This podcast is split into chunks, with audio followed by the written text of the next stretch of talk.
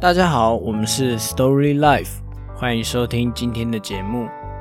这几次的故事中，我们认识了辅导老师，我们也知道辅导老师会碰到许多的阻碍，而这个阻碍多数是由环境所造成的，不外乎就是人们对辅导老师的误解，以及不相信辅导老师对学生能有多少帮助。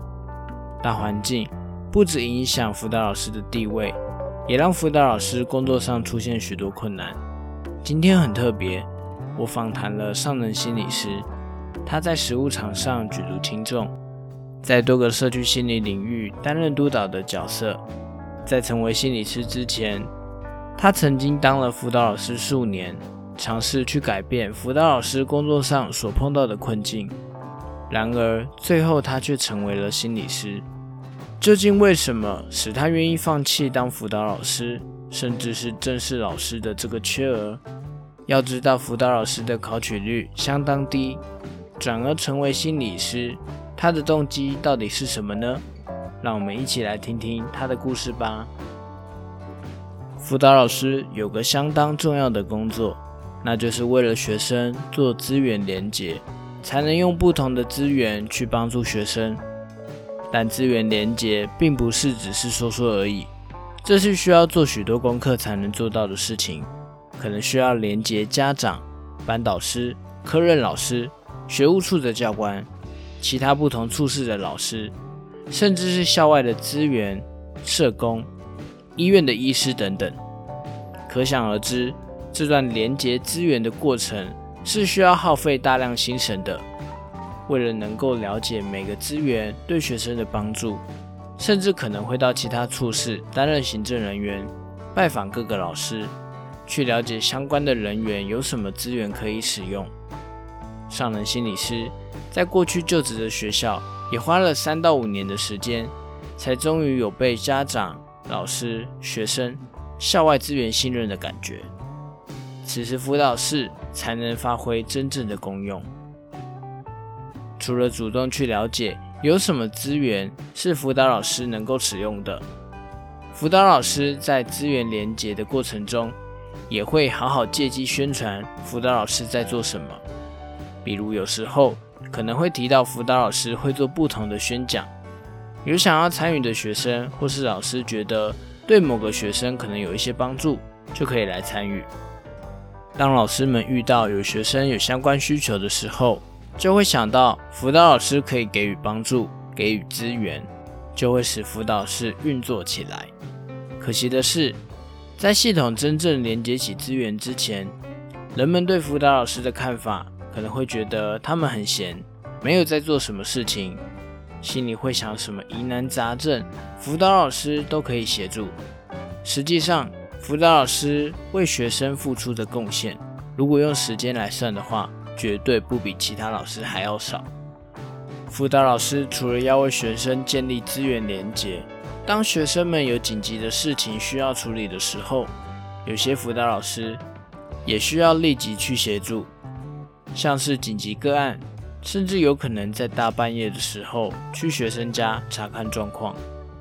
所以辅导老师是真的很忙，不会是个闲缺。辅导老师的位置其实很特别。在学校中，既好像扮演着学生心理师的角色，又是老师的身份。然而，这样的身份容易让他人觉得你只是个辅导老师，又不是真正的心理师。因此，辅导老师的专业度经常会受到挑战。碍于身份，辅导老师很难撼动这样的迷思。但是，这没有办法怪任何人，每个人都有自己的难处。即使是班导师，也会有对自己学生要如何照顾的想法。上人心理师以正向、同理的视角去看到会接触到的每个角色的需求。他觉得，如果能够从体制外来改变辅导老师的现况，是不是更有机会对辅导老师这个角色给予更多的帮助？上人心理师因而踏出学校，从一个心理师的角色出发后，发现。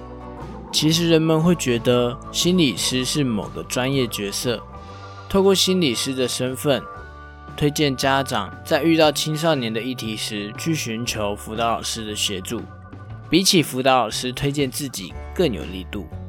透过自己心理师的身份，连接学校的资源，在一个相互合作的系统中，更能够协助到学生。用自己心理师的角色，帮辅导老师做宣传，在演讲时提及辅导老师的重要性，让青少年在学校这个重要的环境中，促进学生、家长或是老师主动寻求协助。其实我觉得今天的访谈令人非常感动。上人心理师发现了辅导老师的困境，为了解决这个困境。从原本可以稳定生活的一个工作跳脱出来，这真的是一个很需要勇气的选择。换作是我，是没有办法做出这样的决定的。跳出体制，用自己的力量去协助辅导老师，让需要帮助的人们可以使用辅导老师的资源。这跟我们一开始做这个访谈的目的很像。我们也希望可以尽到自己微薄的力量。告诉大家，辅导老师到底有多重要？真的可以协助到学生，让大家可以认识到辅导老师可以在需要的时候得到真正的帮助。如果大家都能够重视，那么大家的心理健康就可以受到把关。当然，上人心理师的决定，并不是大家都能够去效仿的，毕竟这是一个影响自己一辈子生涯的重大决定。我希望。透过这几次的故事，大家可以知道辅导老师有多么重要，也可以知道这些辅导老师背后到底付出了哪些努力，不再被过去的污名化所影响。信任辅导老师，使需要协助的学生们可以得到协助。